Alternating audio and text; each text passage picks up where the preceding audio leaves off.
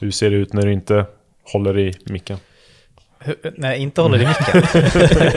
jag kan bara lägga det. ja. Hej.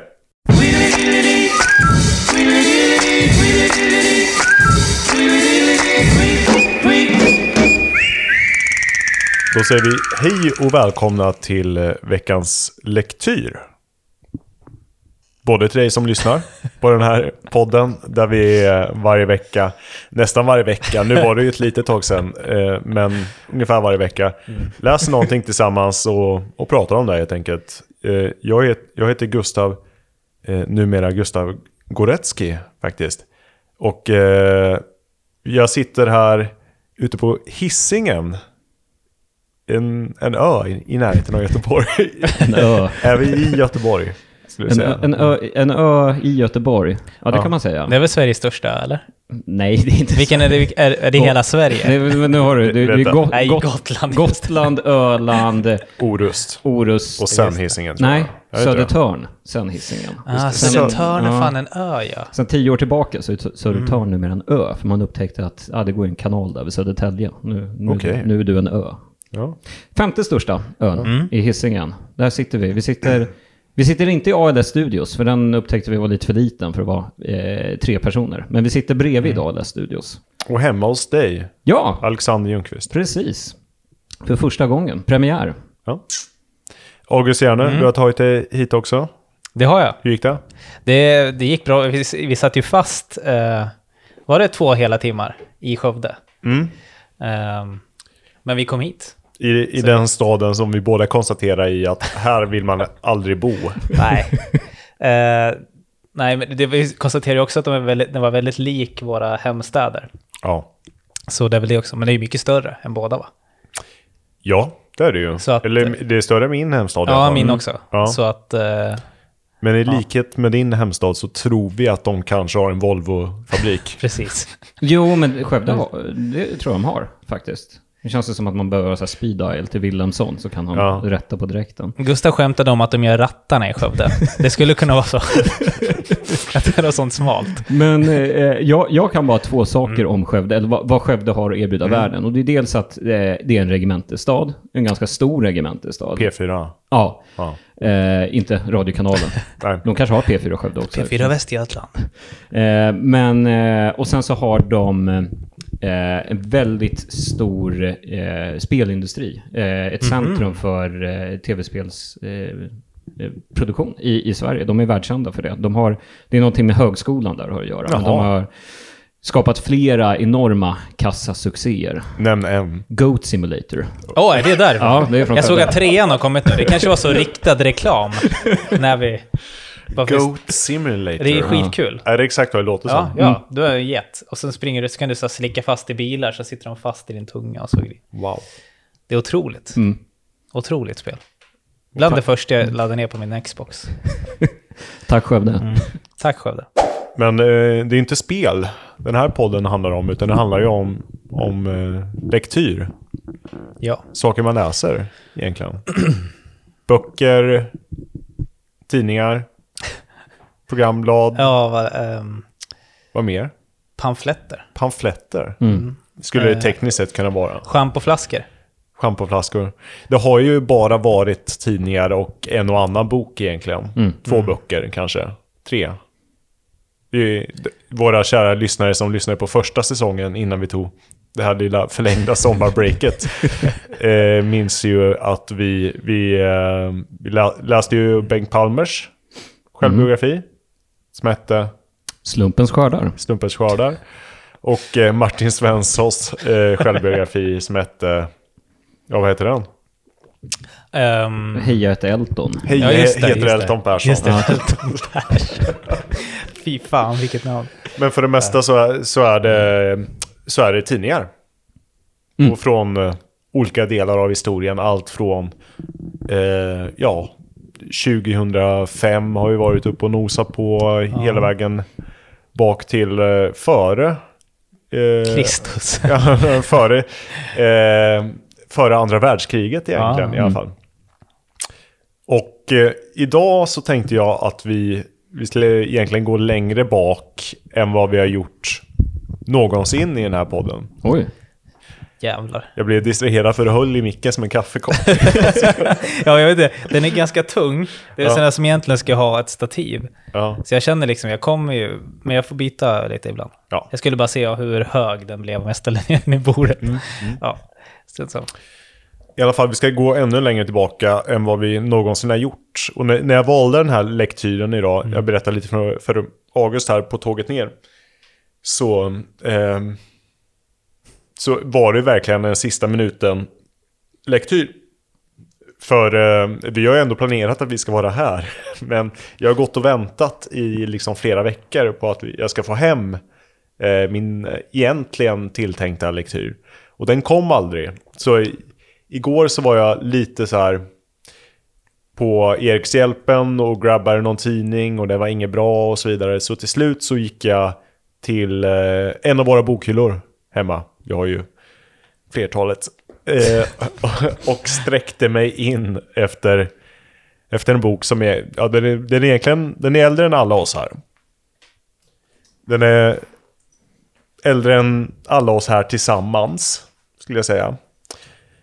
Eh, den, den är äldre än den här stan. Oj. Får man gissa sen? Eller? Då är Ja, man, ja, eh, det kan du plus, få göra. Plus 400 år alltså. Ja, den är över 400 år gammal. Den eh, är skriven av en gammal grek kan man säga. Oj. Fast, Okej, då är det inte den som jag tänkte på. Vilken tänkte du på? Eddan. Eddan? Ja, nej. Vad heter han? Snorre Snorre Strularsson. Strularsson? Om jag säger att det, det var en eh, grek-turk som, som bodde i Rom. Mhm. Har ni några... De är ju många de där. Ja, men han, eh, vad heter han? Homeros? Homeros? Ja, är det, är det Iliaden? Det är inte Iliaden, utan det är Epiktetos. Oj. Handbok i livets konst. Oj, den är också tryckt. För, fler, för mer än 400 år sedan. Ja, det är en utgåva från 1919 här. I Okej, en eh, ja. översättning Jävlar. av Nino Runeberg. Som... Ninjo. Nin, Ninjo Runeberg. Eh, Shit. Ja. Ja. Vet ni vad det är för bok? Nej, Nej. inte alls. Eh, Epiktetos. Det var ju en eh, romersk slav egentligen. Som sen blev erkänd som filosof. Och han var en av de tidiga stoikerna. Och det här är lite så här samlade texter från hans livstid. Ungefär runt ja, första århundradet efter Kristus. Åh jävlar. Mm. Jag tänkte jag ska läsa lite om Epiktetos. Eh, så ni får en bakgrund till vem man är egentligen. Det är kul om man har en sån Wikipedia nu som typ kändisar har. Vanlig sån, liksom så här. Föräldrar, barn, alltså det står så liksom. Mm. Nej, eh, det har han inte då. Men Epiktetos. Eh, född cirka 55, död cirka 135, var en grekisk-romersk stoisk filosof. Han föddes som slav i Hierapolis i Frygien, idag i Pamukkale i Turkiet. Och kom i sin ungdom till Rom där han så småningom frigavs. Han försörjde sig därefter som lärare i filosofi fram till sin påtvingade exil av kejsar Domitanus, eh, cirka år 93, varvid han levde i Niko, Nikopolis, Nikopolis i dagens nordvästra Grekland fram till sin död. Eh, hans läror nedtecknades av hans elev Arianos i dennes utläggningar av Epiktetos och Handbok i livets konst. Och det är då Handbok i livets konst som jag är med mig här. Jag höll på att säga så här, fan vad alla hade spännande liv för Men sen kom jag på att det, det är ju de man, alltså det är ju så här, de flesta hade ju extremt ospännande liv. Eh, Jag fastnade också Han var inte rätt det- genomsnittsperson. att Arianos låter som en brasiliansk fotbollsspelare på 70-talet. Otrolig kantspringare. ja. Jag tänkte vi eh, kan ju börja med förordet här då. Av eh, Nino Runeberg. Mm. Som beskriver lite, bara ger lite så här karaktär av vem Epiktetos var. Epiktetos var slav hos Epafroditos. En av Caesar Neros gunstlingar. Så han var väldigt nära kejsaren kan man säga. En dag medan han ännu var barn snörde hans husbonde in hans ben i ett tortyrinstrument. Då Epafroditos drev in den ena kilen efter den andra sa Epiktetos helt lugnt Snart brister mitt ben. Strax därefter brast benet. Epiktetos yttrade fortfarande helt lugnt Vad sade jag? Så kom det sig att en av antikens största tänkare fick gå lytt genom sitt jordeliv. Vare sig det inte var någon fröjd att pina ett offer som aldrig klagade, eller av något annat skäl. Epafroditios frigav slutligen Epiktetos.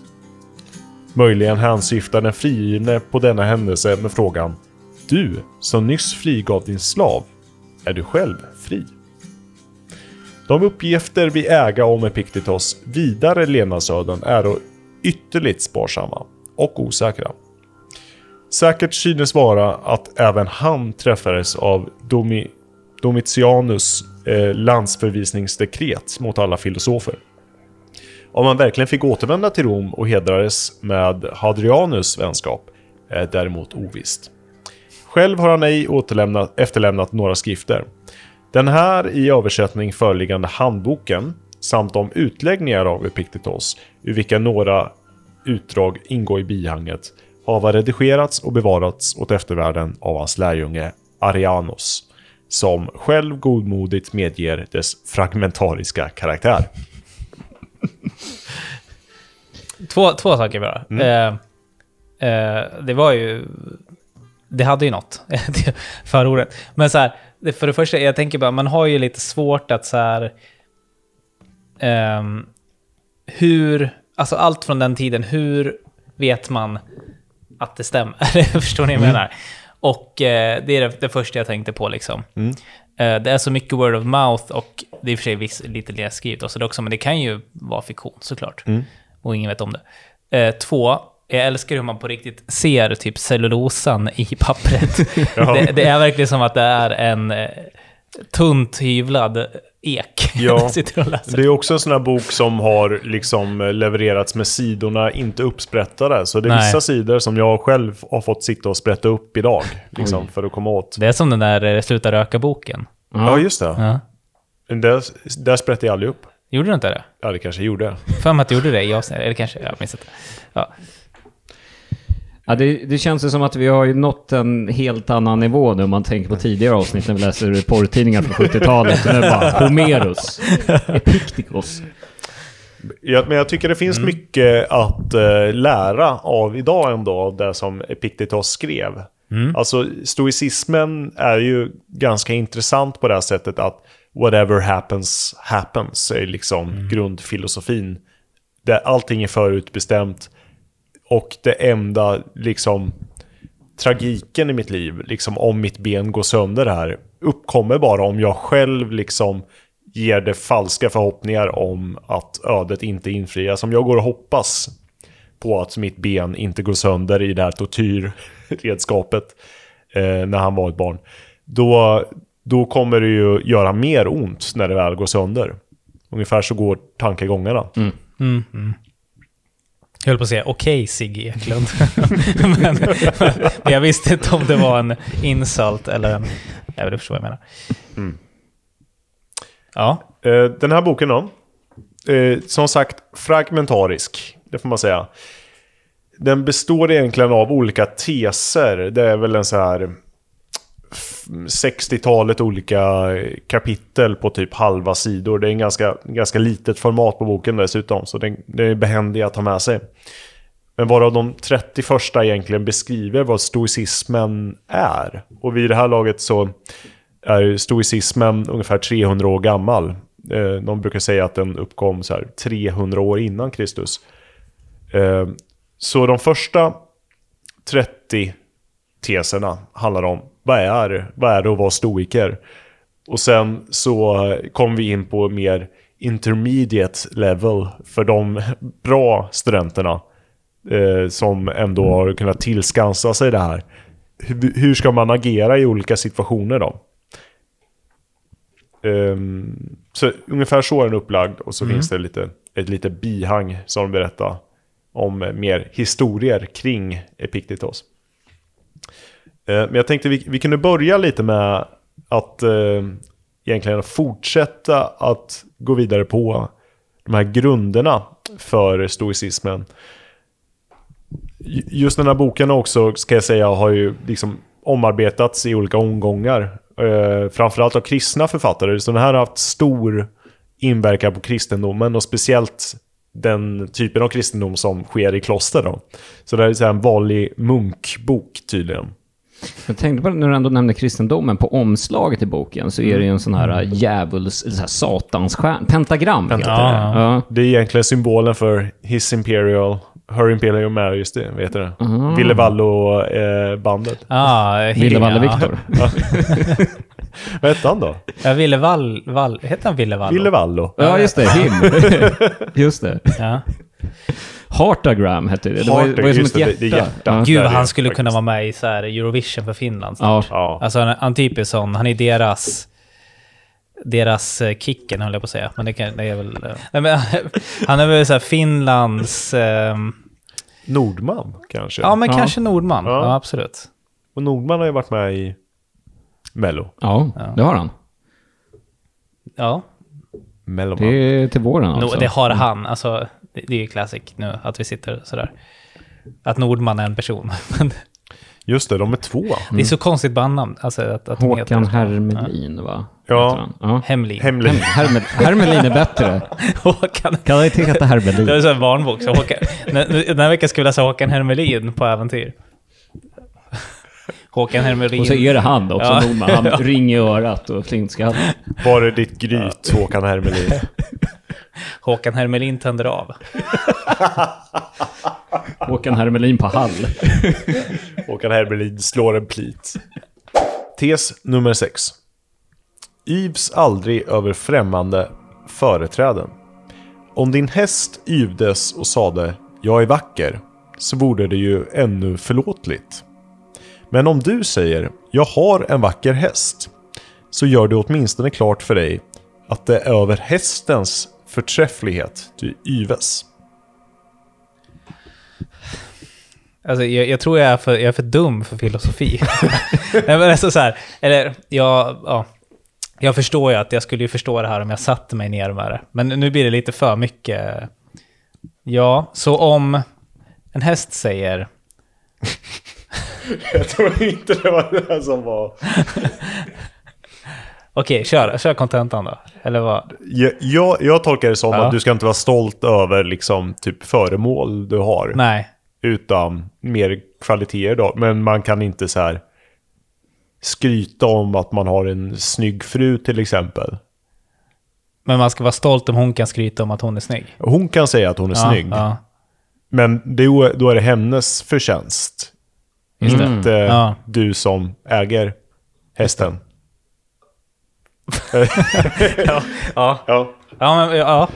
ungefär så Sant. tror jag. Ja. Sant. Sant, eller falskt? Sant, sant eller... Sant eller falskt? Jag kör sant eller falskt med så här filosofi. Ja. Vi ja. kör en till som ni kanske kan Yes. relatera lite mer till. Då. Om under en sjöresa skeppet anlöper, anlöper en hamn och du skickas i land för att hämta vatten kan du gärna roa dig med att på vägen plocka upp ett snäckskal eller en blomma. Men du måste hålla din uppmärksamhet fäst vid skeppet och ofta se dig om för att ge akt om styrmannen kallar dig. Och gör han det måste du slänga bort allt sådant. Annars, annars binder man dig som ett får och du kastas ombord. Så är det också i livet. Om där istället för ett snäckskal eller en blomma beskäres dig en hustru eller ett barn, så är du oförhindrad att mottaga dem. Men om styrmannen kallar, skynda då ombord. I det du bortkastar allt sådant och se dig inte om efter att du har gjort det. Och är du gammal vorden, avlägsna dig då inte allt för långt ifrån skeppet, så att du blir ur stånd att följa med hans kallelse. Så vad är skeppet i den här då? Det ska det symbolisera typ så... Um, för då man ska, man ska alltså överge sin fru och barn då eventuellt för att skeppet kallar.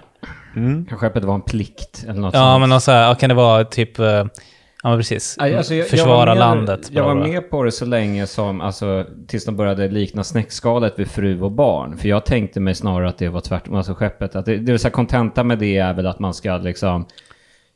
Det handlar väl om frestelser och sånt, att man inte ska eh, ty sig till det allt för mycket. Att man ska liksom känna sig grundad, jordad. Eh, men då blev det jättekonstigt när det var eh, familjen var snäckskalet. Men är skeppet liksom så sexualdriften? ah, det är omvänt Så, alltså. så du, Ja. du kan... De var ju rätt Du måste- äckliga grekerna. Ja, Alltså. men, och så men liksom kalla det så, lämna fru och barn och bara tillbaka. Annars så... Nej, det funkar inte. Om vi sätter det i modern kontext här nu då. Mm. Han är ju från eh, Grekland, Turkiet. Ja. Säg att man är på charter då i, i Grekland kan vi säga för Mm. demokratins skull. Eh, och så har man snäckskal, fru och barn på en strand. Och så går flyget hem. Mm. Då ska man, Lämna dem. ska man lämna dem. Ja. Annars så binder de en och kastar den ombord på flyget. Ja, Som ett får. Som ett får. Som ett får. Ja. För får kastar man ju på.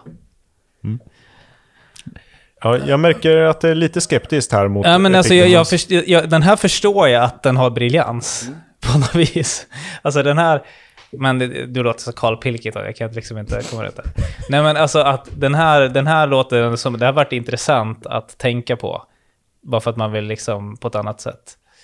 Men... Eh, ja. Om någon sörjer och klagar över sin barns bortresa eller över förlusten av sina ägodelar.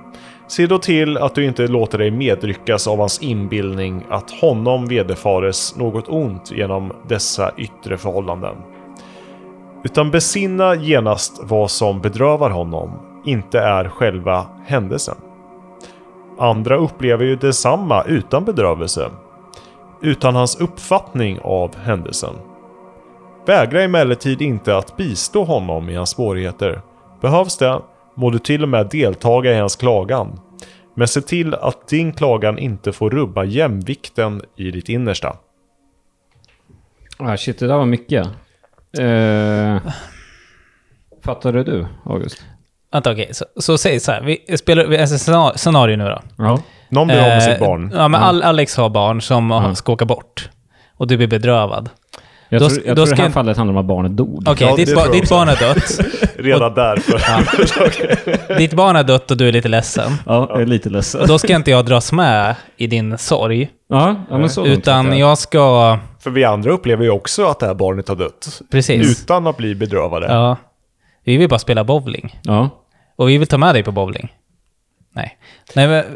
Vi- får deltaga, eller vi får eh, säga vi förstår att du är ledsen. Är vi skyldiga på något sätt? Nej. Nej, det är vi inte. Nej, det är vi inte. Och, jag, och jag tror inte, men vi ska innerst inne veta att den här sorgen är bara, Den går Eh. över. ja, Det blir bättre.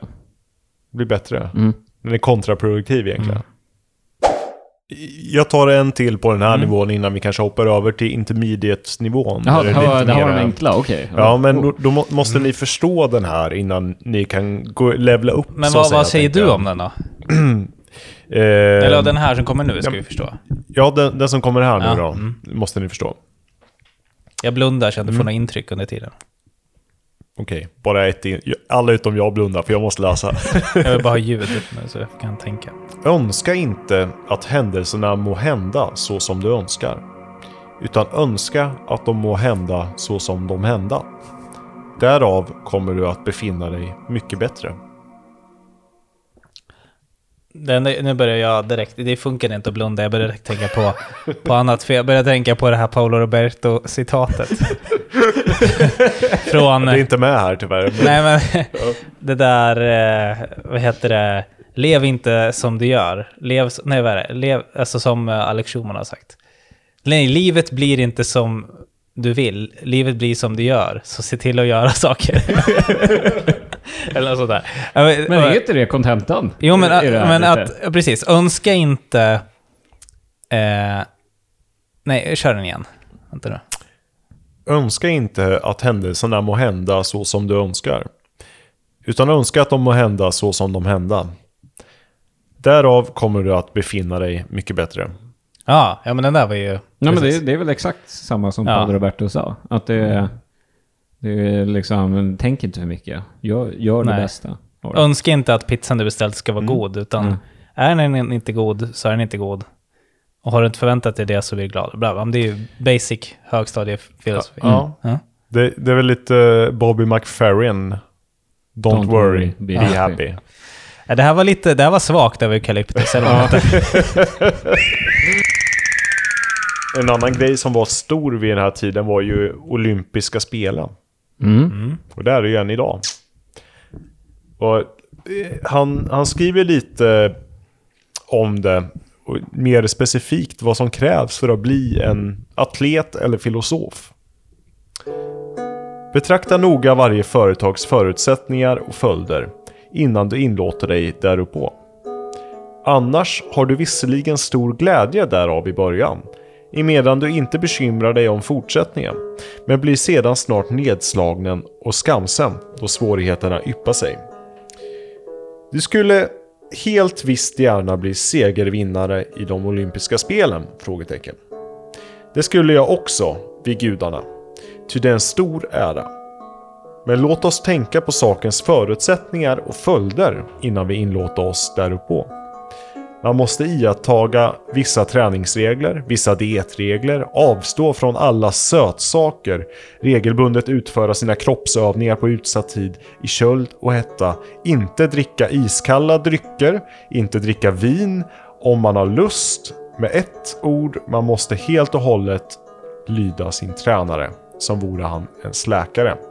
Sedan ska man ner på värdjubanan där man, kanske illa, där man blir kanske illa stött eller vrickar man foten.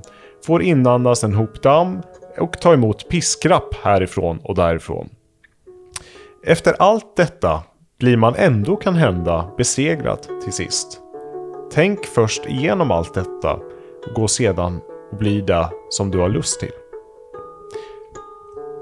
Annars blir du som småpojkar som först låtsas att de är brottare, sedan gladiatorer, sedan trumpetblåsare, sedan kommendianter. Du blir en atlet, en diktator. Den ena dagen vältalare, den andra filosof. Men intet av hela ditt hjärta. Utan du blir som en apa som härmar allt hon ser och roar dig bara med det ena efter det andra. Inbillar du dig att du såsom filosof får frossa, dricka, åtrå och förarga dig så som förut? Här gäller det att vaka och sträva, att försaka släkt och vänner, att tåla ringaktning av själva slavarna, att bli utskrattad av alla maråkar, att vara underlägsen i varje tävlan, i ära, i makt, i rättigheter, i den minsta småsak. Betänk detta. Um, korta, tänker jag spontant. Ja, Det var typ en lång variant av den som ger sig in i leken för leken tåla, typ. Ja. Eller så här... ja det, ehm, det, jag, jag tappade det tyvärr halvvägs. I, i början var det Ja. någon kontenta med att du liksom, eh, om du ska dedikera till någonting så måste du dedikera det till 200 procent. Mm. Liksom, du kan inte dricka vin eller kalla drycker om du ska vinna brott, kedjebrottring eller vad fan de håller på med där. I, Men, Eh. tr- men tror ni att det också är så om man ska bli filosof att man måste liksom försaka släkt och vänner? För man måste tänka så himla mycket. Det känns ju som att det inte funnits någon filosof någonsin i världshistorien som haft ett någorlunda liksom väl fungerande liv. Man vill väl att filosofer ska vara ganska trasiga människor. Det är liksom, det är, det är väl därför, nu ska jag inte säga att Torsten Flink är en filosof, men han har väl några, någon form av kvaliteter som gör att man uppskattar honom just för att han är en trasig människa. Det, är liksom, det hade inte varit kul om Torsten Flink hade bott i Trångsund med, med sambo och barn och liksom en snickerifirma. Så han kunde kombinera det lite med att dricka vin. Ja, Lite. Li, lite, Lite. li, en skvätt vin kan jag väl ta till mitt konstnärskap. Men jag tänker också det här, det känns som det är skillnad. Nu är det ju mycket mer så här, som eh, filosof, man ska så här, liksom, diskutera med andra och man ska, eh, inte vet jag. Det känns som det är mer så seminarie-vibb på filosofi nu, nu för tiden. Men alltså då kanske var man ska sitta helt själv och bara tänka och komma fram till saker och, och inte bli liksom... Ingen som skulle göra så nu och bara sitta hemma och tänka och offra för att tänka. Liksom så här. Nej. Ehm, Fy Nej. fan vad jag Man- låter grund. Ja, men det är ganska få som får, liksom, kan leva på att tänka Ja. nu för tiden.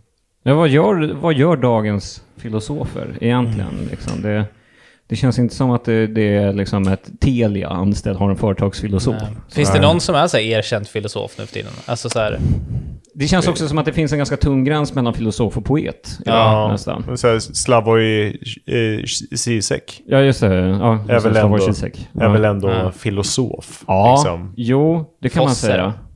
Det, det är han ju absolut, men han är ju också idéhistor... Han är ju någon form av forskare också. Ja, Liksom. ja. mm.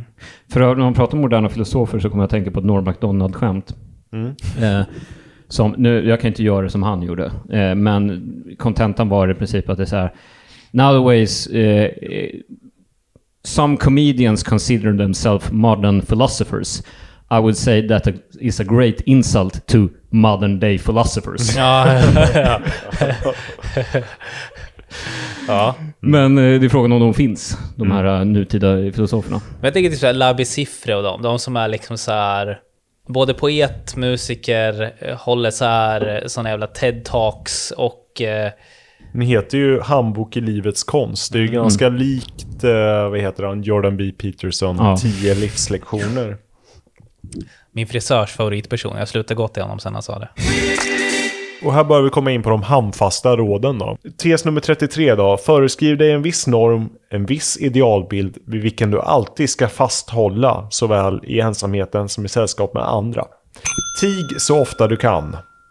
Säg endast vad som nödvändigt bör sägas och säg det kort. Tala endast när så påfordras. Säg då vad som behövs, men prata inte hit och dit om allehanda. Om gladiatorer och cirkushästar och brottare, om mat och dryck med mera sådant. Det, är fan precis, det var precis då som det är nu. Mm. Nu snackar man fotboll och eh, influencers och mat och dryck. Tänkte jag säga. Influencers pratar inte vi om. Men eh, Tror han hade gillat oss? Eukalyptus. Ja. Eh, Hade han gillat formatet eh, snackpodd? Ja, men kanske. Det, det är så här, man, man, får ingen, man vet inte om han var festlig eller, eh, eller om han var liksom en sån... Ja, men han, han tycker att man ska hålla käften så ofta Ja. man kan, tänkte jag mer. Men det vore intressant om han liksom var här nu, om man kunde lösa det typ. Så Dr. Who löser det på något vis. Han har väl suttit tyst i ett hörn och varit Ja. jätte, jätte, jätte arg. Det är inte så han har gått, fram, gått ett Baltasar-dike i vardagsrummet där liksom. Funderat. Jag tror inte han var jättefestlig med att han... Och nästa råd är skratta inte länge, eller ofta, eller omåttligt. Undvik att avlägga ed. Om möjligt helt och hållet, annars så vitt du någonsin förmår. Undfly måltidsbjudningar, både offentliga och privata. Ät inte. Ät inte middag. Håll dig ren från alla kärleksnjutningar ända tills du ingår i lagligt äktenskap. Ursäkta dig aldrig gentemot beskyllningar. Om någon berättar att en annan har talat illa om dig, så svara Han tycks ha varit okunnig om mina övriga fel, eftersom han bara nämnde dem där. Att ideligen besöka cirkusspelen är onödigt. Fatta att cirkus var en så stor grej. Ja, oh, ja. Var det liksom som nu? Alltså det är så här djur och trapets. Ja, eller om det var mer eh, slåss till döden Ja, jag såg Mm, det. på det. trapets kanske. Circus Maximus. Ja, just det. Eh, sök föreställa dig hur Sokrates eller Zenon skulle ha uppträtt vid varje särskilt tillfälle. Egentligen en eh, antik variant av What would Jesus do? Mm. Det var väl ungefär lika lång tid mellan dem också. Så typ 2000 år. Säkert. Eller när var Sokrates? Gammel 100-talet innan Kristus. Ja, kanske. Okej, det var 200 år då. När, Ja. när de hade trasor på sig i alla fall. Det var på den tiden. Ja. Vetex. Mm. Eh, slutligen, avstå också från att vara sällskapets rolighetsmakare. Det är en tarvlig och förnedrande roll, fullt ägnad att beröva dig den aktning man kan hysa för dig. Men som sagt, kul på fest. Den där... Ja. Apokalyptus. Jag menar, alltså det är ju, jag vet inte, det är ju liksom eh, en guide i hur du inte skaffar vänner och inte får ett rikt socialt liv. Mm. Men det var, ja, det, du berättade väl att det var liksom inspirerat väldigt mycket av klosterlivet? Ja, tvärtom nästan. Klostren inspireras av honom. Ja, Men tanken är väl att ingen glädje kommer någonsin från att äga något eller Mm. ha några förbindelser med någon. Eller sätta ett värde till något eller någon, mm. mer eller mindre. Att förvänta sig någonting från Absolut. någonting egentligen.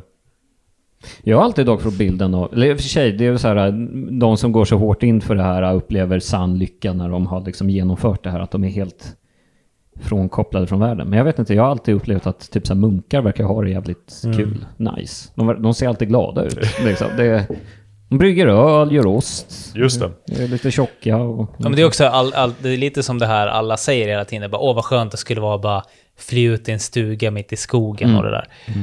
Eh, det är väl typ det munkar gör mycket. De bara flyr in i någon så här jätteskyddad tillvaro och bara är, typ. Tror ni aldrig att det blir grabbigt i ett eh, munkkloster? Säkert. Jo, det är det jag tänker. Liksom. Att om det bara är män på en koncentrerad yta, det blir väl liksom som... Men det är rundepingis och Ja, det tror jag alltså på riktigt. Finns det något kloster i Sverige nu? Alltså som fortfarande är liksom... Ja, det finns det ju. Det finns det ju. I, eh, det finns väl ett gäng nunnekloster. Jag vet ju att det finns bland annat i, i Vadstena. Mm. I närheten av där jag kommer ifrån. Och det finns väl flera. Är inte som du säger Västgöta kloster, alltså osten. Mm, är inte det. ett riktigt Jo, kloster? det kanske det är. Men, men, eh, men liksom så här, det skulle ju vara kul. Det är ju fan en kul, det skulle man göra. Gå i kloster? Nej, nej, nej, jag menar besöka bara. Mm. Så. Eh, men helst skulle man ju gå på sånt riktigt buddhistiskt Mm. orange kloster. De ser man ju alltså oftare än eh, liksom vad ska man säga, de vanliga brunkåpemunkarna. Mm. Jag tycker det, man ser aldrig manliga munkar. Nunnor ser jag rätt ofta. Mm. Men jag har nog aldrig sett en munk IRL på det sättet. Nej. Vad tror du det beror på? Att, som vi föreställer oss att munkar ska se ut med så här bruna kåpor och eh, krans på huvudet, att de inte ser ut så idag. De, de har kanske jeans och t-shirt på sig idag eller något sånt. De har produktionsbolag för radio. Men det känns som ofta ser sådana typ som ser ut som buddhistmunkar på typ tunnelbanan. Man bara såhär, var är de på väg och var kommer de ifrån? Ja men buddhistmunkar har jag ju sett, Ja. absolut. Men jag, jag tänker så här kristna munkar, alltså så här Broder Tuck-munkar. Ja, jo, De- men precis, De ja. har jag aldrig sett. Nej. Vad håller de hus? Att det känns som de är typ så här. ehm, vad heter det? Nottingham eller någonting. Det, ja, men det är ju Nottingham i, i Robin Hood. Ja, där är det. Ja, Ja, just det. Sherwoodskogen. Mm. ja just det. Ja, det känns som det, de, alla är, det är hela Sherwoodskogen, det är bara... Fullt av munkar. Ja, fullt. De är som svampar där. Nej men det är så jävla, det är rätt sjukt för det är en sån riktig bild man har, alltså som alla har växt upp med och så här, man, det är så en munk ser ut, typ, men man har aldrig sett någon på riktigt. Nej. Om du är munk som lyssnar, eh, skicka en bild på DM på Instagram. Skicka hur det ser ut. Men ja, men det är ju kul att veta hur ett munkliv är nu för tiden, för liksom buddhistmunkar åker ju tunnelbana i alla fall kan man ju säga. ja. Eh, och jag vet inte, alltså de kanske åker till liksom, det känns som det finns i typ Sigtuna, finns det något kloster säkert. ja, det, det finns det nog fan. Eh, och så åker de dit, sen åker de hem till typ uh, Hökarängen på kvällen.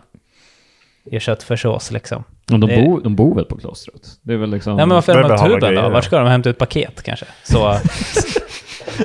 footway. Jag tänkte vi ska leka en uh, liten lek här. Jag läser en tes.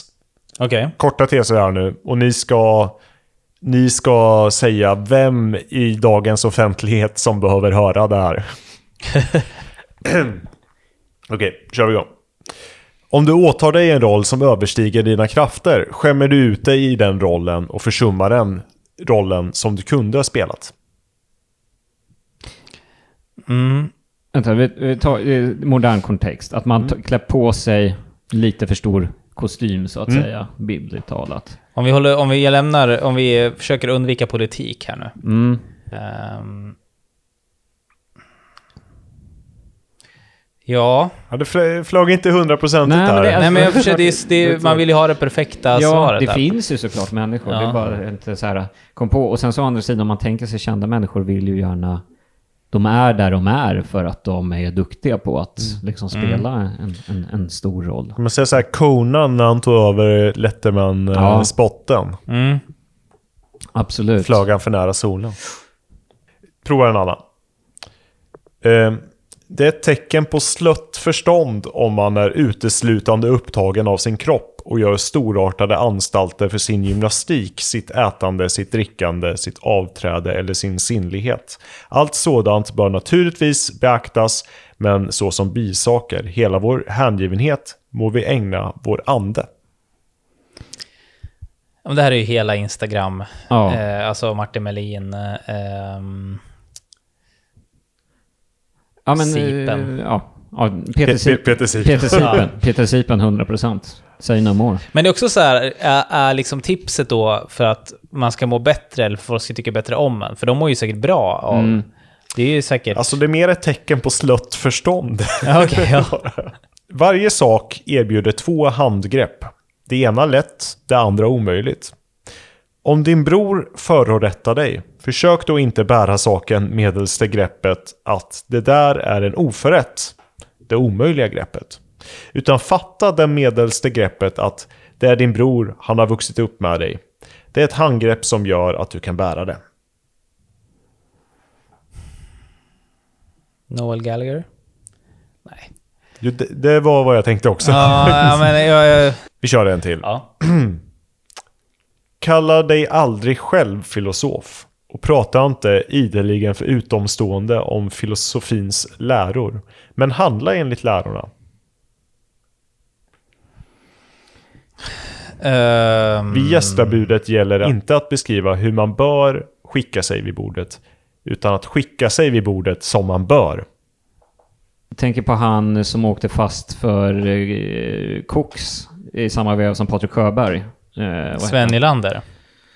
Det var han va? Ja. Ja, Häck... Eh, Som hade en karriär av att åka runt och föreläsa om drogfri ungdom och sånt. Och sen så skyllde han på att det var en massa kuvert som skickades runt. Jag vet inte vad innehållet var i dem. Bara råkade vara ett vitt pulver som jag råkade stoppa upp i näsan. ja, men det är väl en bra... Inte så modern kontext, men... Han har inte haft samma... Nu kan man inte säga att Sjöberg har någon karriär, men han har i alla fall varit medialt närvarande. Ja, Men det ja, kan ju vara ett absolut. val också av eh, Nylander. Sjöberg lär väl ha sagt, eh, för enligt Sven Nylander så var det här första gången han testade kokain.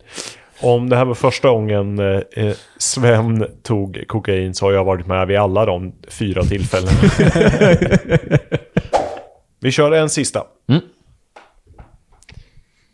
Yvs inte över din självbehärskning i kroppsliga ting. Om du avhåller dig från vin, så förkunna inte vart ögonblick att du bara dricker vatten. Vill öva dig i självspäkning för din egen skull och inte för andras. Om du avhåller dig från vin, så förkunna inte vart ögonblick då du bara dricker vatten. Ja, inte att skryta liksom. Om Ja, Jante. Eh, ja. Mårten Andersson gjorde väl lite Mm. när, när han var nykter. Mm. Mm. Det var väldigt viktigt att han var... Ja, Absolut. ehm, Linda Skugge. ja, precis. Men det är också så här, jag tycker också med skryt, skryt är inte fel i sig. Skryt är ju okej om du liksom har något att backa upp det, men när hela Ja. din liksom persona består av skryt, liksom att det, Nej, precis. Då, då faller du ganska platt. Jag tänker hela skuggegrejen nu eh, i dagarna var ju det här att ja, men hon var den... Ingen ville vara tillsammans med, att Ja. kände, alltid känns sig ful, så nu är hon så jävla... Så här, alltså, om skrytet kommer av stolthet typ, Ja. så är det så jävla mycket... Absolut. Sen har ju hon Eh. också en, en, en roll där det är kul Jo, att vara precis. så kontroversiell. Alltså, då köper man ju det. Men Ja. det är så här... eh, Om en person som liksom alltid varit jävligt fit och sen så bara skriver en krönika om att jag är så jävla mycket bättre än er. Liksom då, Precis. Sen finns det ju charmigt skryt också. Mm. Som är, alltså som är uppenbart med glimten i ögat, men som folk blir så jävla arga på. Vilket, alltså sånt som typ Zlatan syft, eller Mm, sysslar med och eh, Yngwie Malmsten, alltså sådana figurer. Som, eh, ja, Men jag, jag tror det funkar för de som bottnar i det. Mm. Till exempel när, när Mikael Ymer jämför sig själv med Zlatan. Även om Zlatan har backat honom efteråt så kan man ju inte riktigt ta det på allvar. Nej. I och med att Nej. han alltid fastnar i liksom första rundan i valfri turnering. Ja. Forrest Lasso. Ja, Forrest Lasso. Ja, där har du det. Ja, o- otroligt namn också. Det, är- det är liksom så här... Jag tänkte på det tidigare under säsongen också innan han blev affischnamn, eller vad ska man säga, han blev en stor snackis. Men det är ju på riktigt. Det låter ju som en målvakt i Australiens damlandslag. Mm. Det är det som är kul också. Eh, men Ska vi backtracka för de som inte Ja, ja. följer eh, allsvenska fotbollen? en back i GIF Sundsvall. Precis, som när det gick som allra sämst för Sundsvall, eh, liksom de gick skitdåligt, då la han ut på sin Instagram typ highlights, saker han hade gjort bra liksom. Ja. Det var väl tio minuter efter att det stod klart att de var, eh, Ja. åkte ut allsvenskan. och det ska väl tilläggas att han har inte varit bra. Han har typ gjort fyra självmål den här säsongen också, så det kanske inte var läge då att skryta om att man var, man var bra. Liksom. Men det var intressant, för det där blev en grej i liksom amerikansk media, att det var liksom folk i, i USA, sportjournalister, som inte fattade varför svenskarna blev så förbannade och menar på att det här är helt normalt beteende utifrån typ en NFL-spelare eller sånt där. Att man liksom, det, det handlar om en ren överlevnadsinstinkt. Så där blev det en kulturkrock. Barstool Sports skrev någonting. Ja. Såg jag. Men det, är- ja, det här att det är, liksom, det är en helt annan grej och spela för en förening än för ett företag som det är ofta i USA. Mm. Liksom en franchise. Vi eh, är ju inte alltid de bästa representanterna för det här. Men jag kommer avsluta med en liten lärdom då om livet.